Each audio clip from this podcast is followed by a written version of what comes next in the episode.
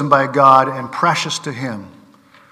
You also, like living stones, are being built into a spiritual house to be a holy priesthood, offering spiritual sacrifices acceptable to God through Jesus Christ. For in, for in Scripture it says, See, I lay a stone in Zion, a chosen and precious cornerstone, and the one who trusts in him will never be put to shame. Now, to you who believe, this stone is precious, but to those who do not believe, the stone the builder rejected has become the cornerstone, and the stone that causes people to stumble, and a rock that makes them fall. They stumble because they disobey the message, which also what they were destined for. But you are a chosen people, a royal priesthood, a holy nation God's special possession, that you may declare the praises of him who called you out of darkness and into his wonderful light.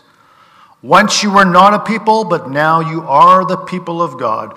Once you have not received mercy, but now you have received mercy. When my kids were young, I decided to build them a playhouse and I found some blueprints of probably the most, what I thought was the most adorable playhouse that you would ever want for your children. So I was excited to get going on this project. And it was basically, you know, a little house, um, gable roof, built above the ground with a sandbox below, supported by four posts. And it even had a deck and a ladder going up on one side and a slide going down the other side. It was a glorious little house. And it even had, uh, I think, a couple windows, a swinging door, full trim. It was beautiful. So I couldn't wait to get this house built. But I had a problem. I actually really couldn't afford to build a house with all the lumber that was required. And so one day at church, um, this is a Medicine Hat, but I got talking with one of our seniors, and I told him about my project, and he says, You know, Dan, why don't you come with me to the landfill site? Um, I go there for projects all the time, and I thought, landfill site? Why would you, why would you go there to find stuff to, you know, build stuff from? And so, I mean, this is just a filthy place. But then he explained to me, but no, no, no, it's not the city landfill site, but it's a place where old construction material is taken. And so it was a little different than a normal site. So I agreed to go with him. So everything was there. All this construction material, it was all used. But um, I found the sheeting that I needed. I needed. I, I found the two by fours that I needed. And uh, the, basically, the only thing I purchased was brand new posts and lumber for the base of the playhouse. But other than that, everything in this playhouse was used, I used used lumber. So after many hours of measuring and cutting and hammering and assembling and painting, the little playhouse became a reality. And my kids spent hours playing in this playhouse, climbing and sliding down the new slide and into a little pool down below. They just loved the playhouse. Now, why do I tell you this story? I tell you this story because the passage that we read is also about the building of a beautiful house. But it's building a house of stones. The building material for this house is not wood, but stone. But then again, if you reflect on this passage, it is quite clear that Peter is actually not talking about literal stones. He says in verse 4 As you come to him, the living stone, rejected by human beings, but chosen by God, precious to him, you also are like living stones and being built into a spiritual house. So even though the image of the building of a house or a temple lies in the background here. Peter is clearly speaking about stones as a person or as a people. Now, in this passage, the word stone is found six times in five verses, with also the word rock in verse 8 thrown in there for good measure, but it's all one and the same. But the question is why this emphasis on stones?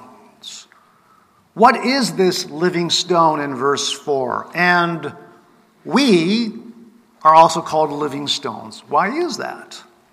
Now, before we get to figuring out what this all means, let me give you a little background information. Now, first century Jews knew from their own scriptures that the word stone carried a double meaning. And um, according to scholar Tom Wright, so uh, first of all, there was a great hope of Israel that God would come back to live in a properly built home, right? So this is in the imagination of the Jewish people. But what does this have to do with a stone? Well, there's a long tradition about God's true temple needing to be built on the proper rock or foundation or cornerstone. That was very much in their imagination. Once you find the right stone or the cornerstone, you will be well on your way to building the right home or temple for God, preparing the way for God's return. Secondly, God promised the coming of his Son.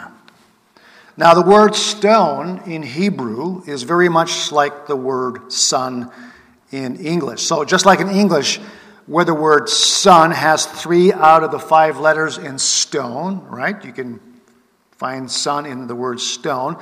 In Hebrew, it's just the same, right? In Hebrew, the word for son is ben, right? Like Ben Laden means son of someone, right? And also in Hebrew, it is three out of the four Hebrew letters from the word, uh, which um, in the word in Hebrew, the word for stone is eben, E B E N, right? And so there you go. So in Mark chapter 12, Jesus actually brings these two words together in the telling of the parable of the farmer and his son. So if you remember, the farmer or the master, he plants a vineyard and a watchtower. And uh, we know in these symbolisms that the vineyard represents Israel and the watchtower represents the temple. But then he rented out the vineyard to some farmers to take care of it. But each time his master sends in his servants to collect the harvest or the fruit, they are treated very badly by these hired farmers. And finally, the master, what does he do? He sends in his own son, right? He sends his own son thinking, well, these farmers, these tenants, they will respect him because this is, you know, this is the owner's son. But of course, the parable goes on to tell that they actually killed the son and threw him out of the vineyard. Now, at the end of the parable, Jesus actually quotes Psalm 118, 22, and 23, which is exactly the same passage that Peter quotes from. The stone the builders rejected has become the cornerstone. You know, right away, we're not talking about a building, are we? We're talking about a person. So, in this parable, Jesus is linking the master's son with the stone the cornerstone has been rejected. So try to hold that in your memory here. We also know that God promised King David that his son would build the Jerusalem temple, or the temple in Jerusalem. And he also said that the son of David would become the son of God himself. This is 2 Samuel chapter 7. Now, as you look at 1 Peter 2 6, Peter actually quotes Isaiah 28 16, where it talks about the chosen and precious cornerstone. And it is not literally a cornerstone of a physical temple, as we mentioned, but a human being. For the coming king, it also says, and the one who trusts in him, not a thing, a person, will never be put to shame. In fact, we know this is a person since Peter began this entire passage from verse 4 with the exhortation to come to him. Remember that? Right at the beginning. Come to him, the living stone. So, this, the stone image, moves from a literal temple that David's son actually built, Solomon. We know that long time ago, built with stones long time ago. And it moves from that to a stone that represents the human son that still lies in the future, long after Solomon, but that is connected to King David. This can be seen rather complicated and confusing, but try to fix this in your minds. God promised a son and he promised to build a home or a house where he lives with his people forever. Okay? I think that's, that's the key line. God promised the Son, and he will build a house where he will live with his people forever. So let's remember the temple was not simply a building where religious things went on. The temple represented something significant. It was primarily imagined where God lives with his people, God with us. Once you connect the Son with the building of a spiritual house, everything comes together with this beautiful, powerful message for all of us. So, who is the Son? For Peter, for the Bible, of course, it's Jesus. Jesus is the Son. He is the Son of God. He is the stone. In fact, He is the cornerstone. And the new home is already being built, Peter says, because the cornerstone has already arrived. King Jesus has come. The cornerstone has come, and so the building can now begin. And Peter can't wait to tell us why this is important, especially for those living in exile. So, this is how he begins.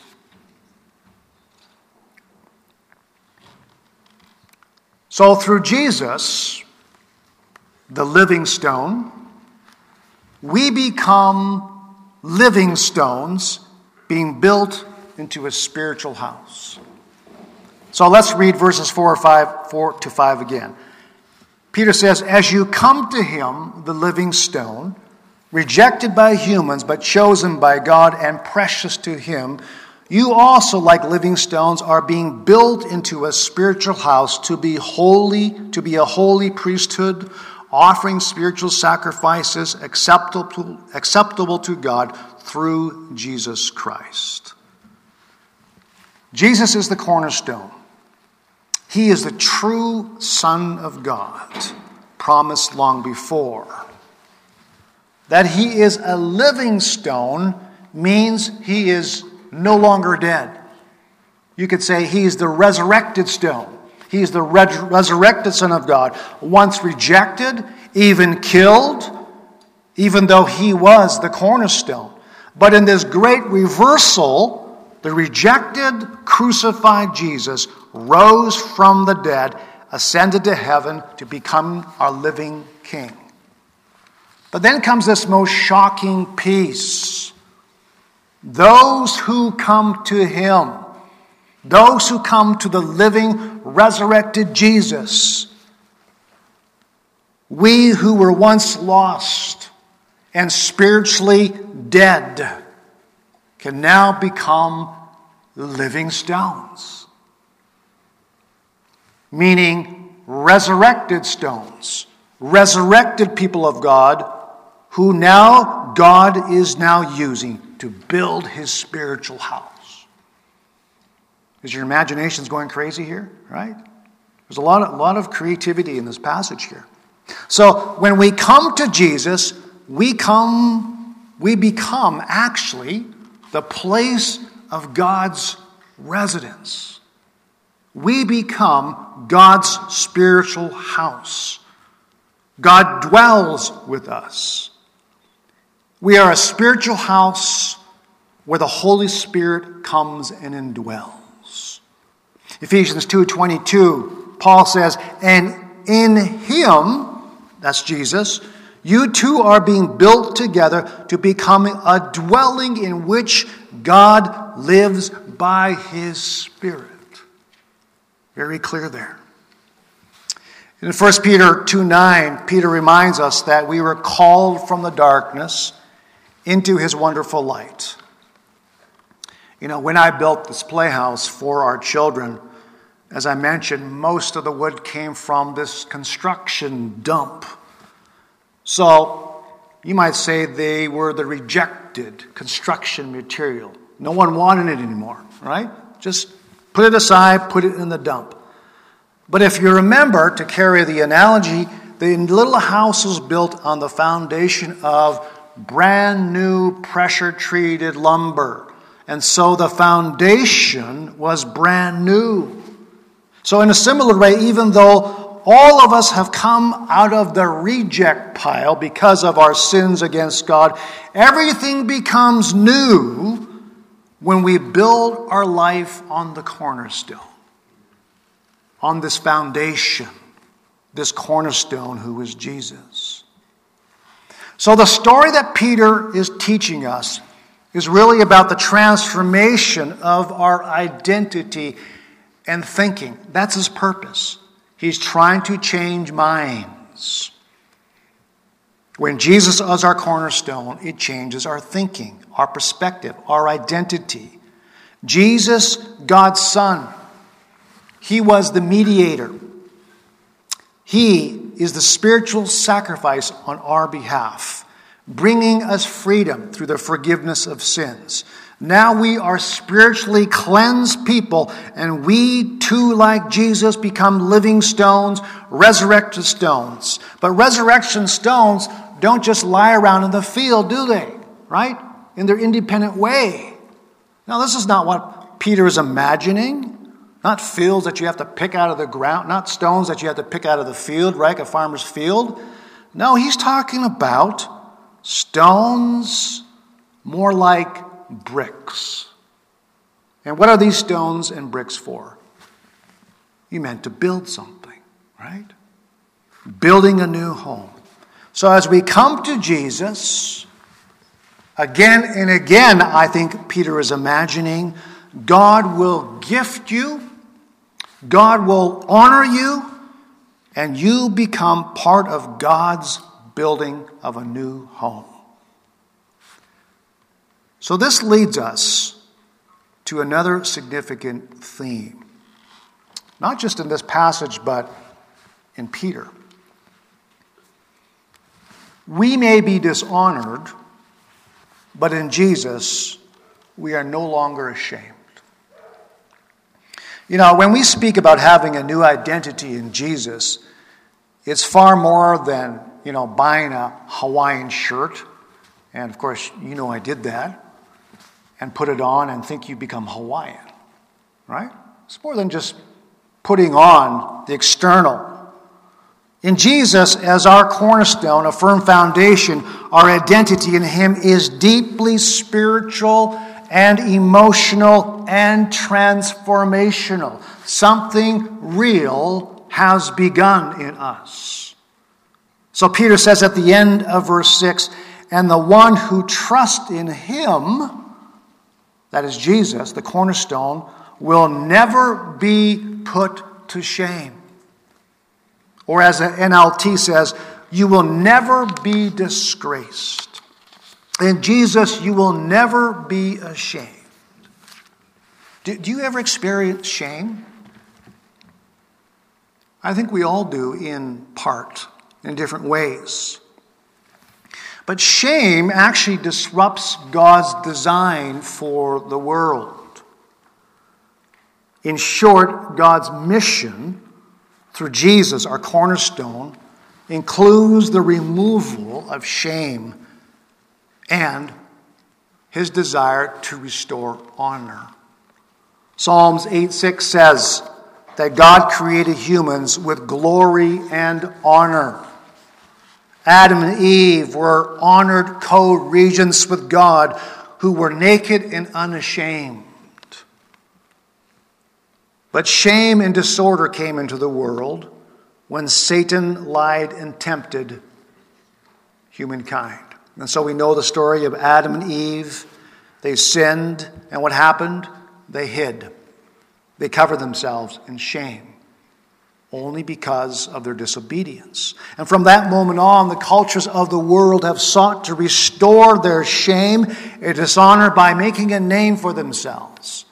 And that's a quote, of course, from the Tower of Babel, in the building of the Tower of Babel. So every culture since then tries their best to feel worthy or significant or more powerful, trying to gain security Every human being on the face of this planet, every culture feels this sense of unworthiness and feels rejection by others because, as Paul says, we all fall short of the glory of God.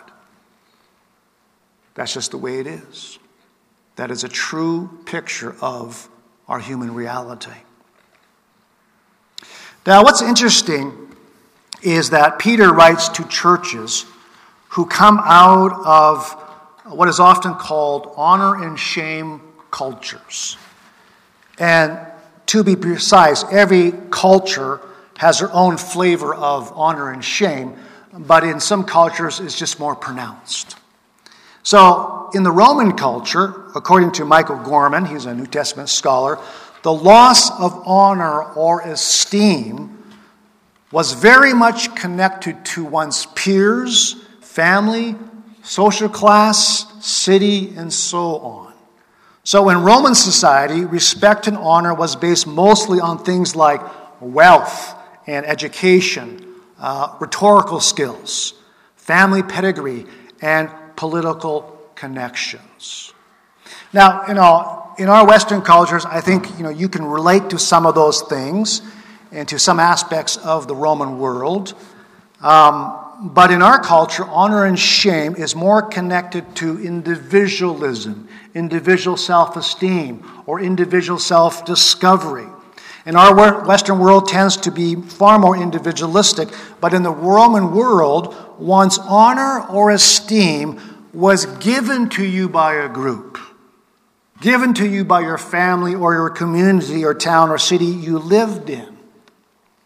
Now, for example, um, if a son did something foolish, like stealing, you know, something from the grocery store, the parents might say to their son, Your foolishness has brought dishonor to our family.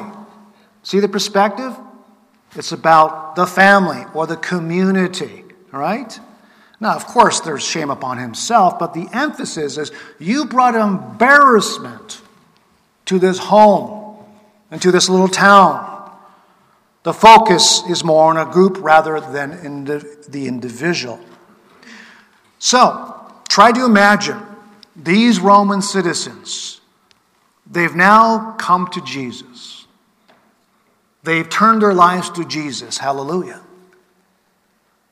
But now they face a predicament because their own families their own towns, their own provinces, begin to turn against them because they have changed their allegiance from the Roman emperor to Jesus or from the family idols to Jesus.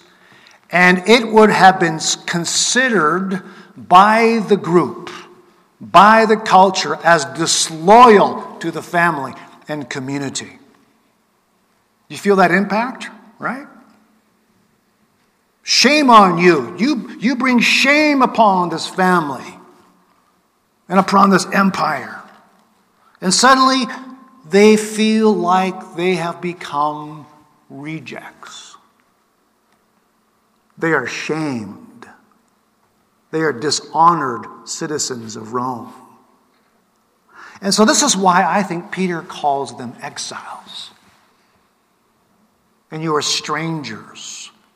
Because it's like they are square peg, pegs trying to fit into round little holes. They don't fit because they no longer fit into Roman society. I mean, what a huge challenge. The reason for the writing of this letter, right?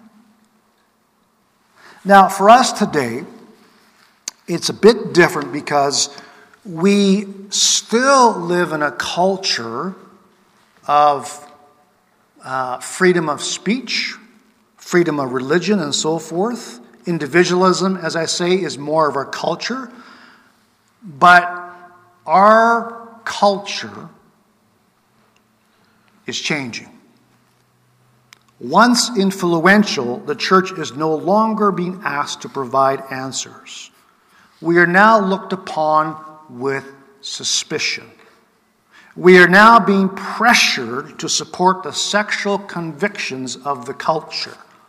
And we feel the pressure of joining the majority view. And if you don't fit, in subtle ways, we are being dishonored and shamed, practically being told that we're doing wrong, right? For our moral convictions where we believe it's honoring to God. But of course, these types of shame come in different flavors. Um, you personally might struggle with shame because of your past. You might experience shame because of your economic status. Uh, for young people, maybe it's about having a beautiful body or a face, and you feel that you do not have that, and you feel ashamed. And because so much of the young in our culture live on social media, um, our honor, their honor and shame is often tied to the opinions and the views found on social media, so on and so forth. But the deep message here is profound. We may be dishonored but in Jesus, we are no longer dishonored. We are no longer ashamed. Come to the living Jesus, Peter says. Come to Jesus because in him you will not be ashamed.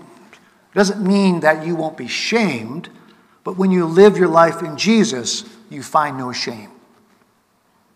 So the question is why can we trust Jesus? What is it about finding our life in Jesus that changes things? Well, first of all, Jesus knows rejection because he was rejected. Peter says, Come to the living Jesus, rejected by human beings, but then chosen by God and precious to him. Jesus himself did not fit the views of his own people. Jesus, in fact, became a stone that they stumbled on. And they fell because they disobeyed the message of Jesus of who he truly was. He was the cornerstone, he was not recognized. He was the true Son, he was not recognized. He stood with the blind and the lame, who were the rejects of their culture. But he became their Savior, our Savior, by becoming filthy, dishonored, and rejected. But profoundly in his death, this explosive expression of love and forgiveness. He conquered evil and sin and death. And because of this, the living Jesus was chosen and honored and considered by God the Father as precious to him.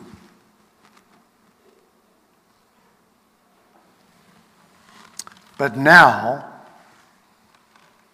in Jesus, we become honored and precious people of God. Isn't that beautiful? As God the Father honored Jesus in his rejection, God is saying the same happens to you when you come to Jesus. When we come to Jesus, the living stone, he makes us into living stones, resurrected people of God. Then this is where Peter, you know, he just kind of pulls out all the stops.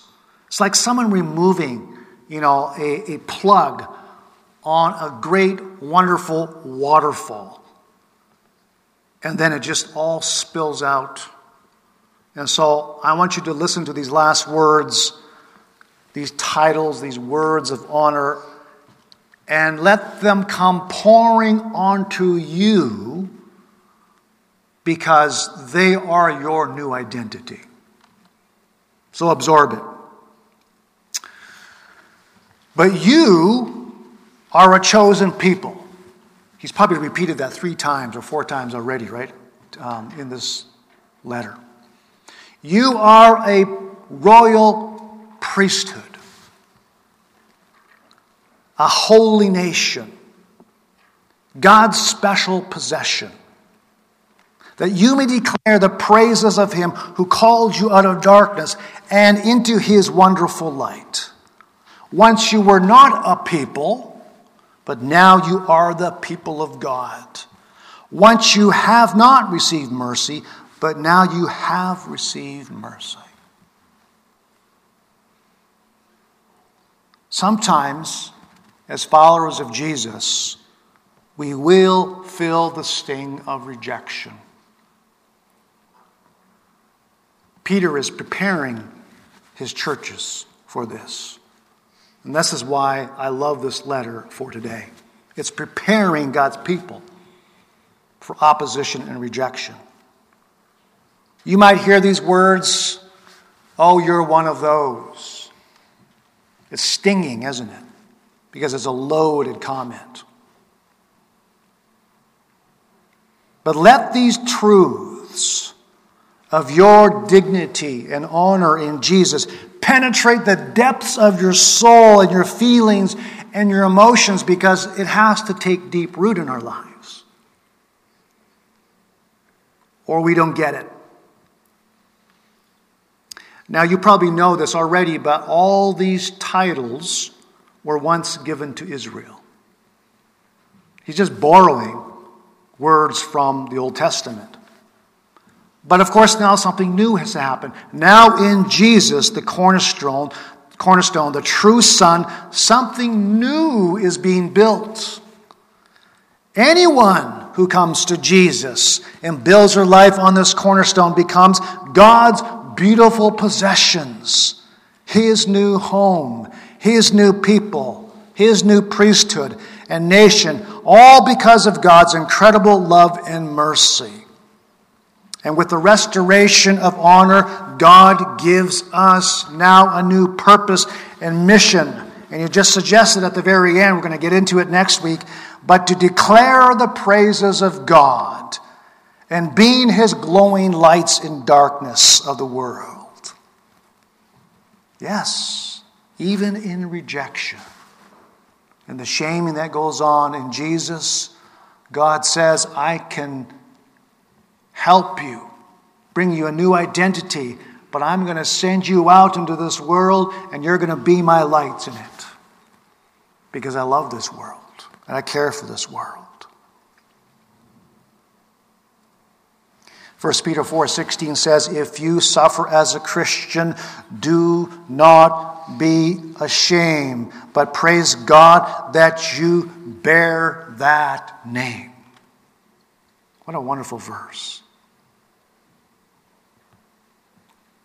The Apostle Paul famously said in Romans, For I am not ashamed of the gospel. Some were, by the way.